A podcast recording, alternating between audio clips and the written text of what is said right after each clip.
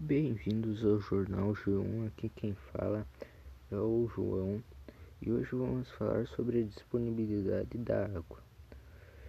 É uma das questões mais preocupantes para o mundo na atualidade, é a quantidade de água disponível tanto para a vida humana quanto para a vida econômica. Tal preocupação aparente contraditória é real quando acompanhamos as quantidades de água existentes e a disponível.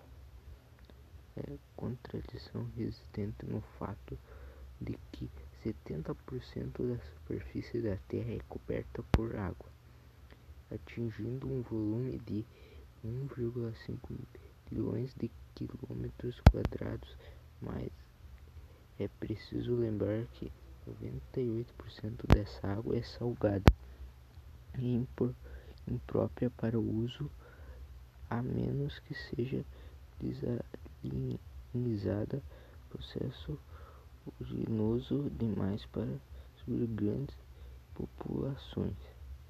Dos restantes 2% da água doce, aparece na forma de gelo, calotas polares, em forma subterrânea. Conclusão: apenas cerca de 0,44% da água do planeta Terra aparece em disponibilidade aos seres vivos. Como prevenir a crise da água? Existem inúmeras medidas que, se forem, também reduzirão em muito o consumo da água.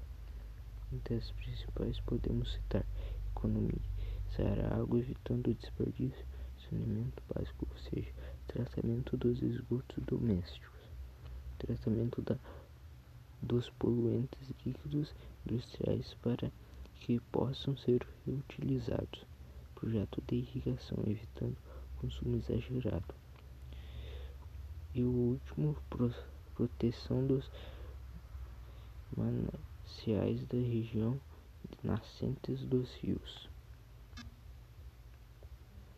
Até a próxima com o G1.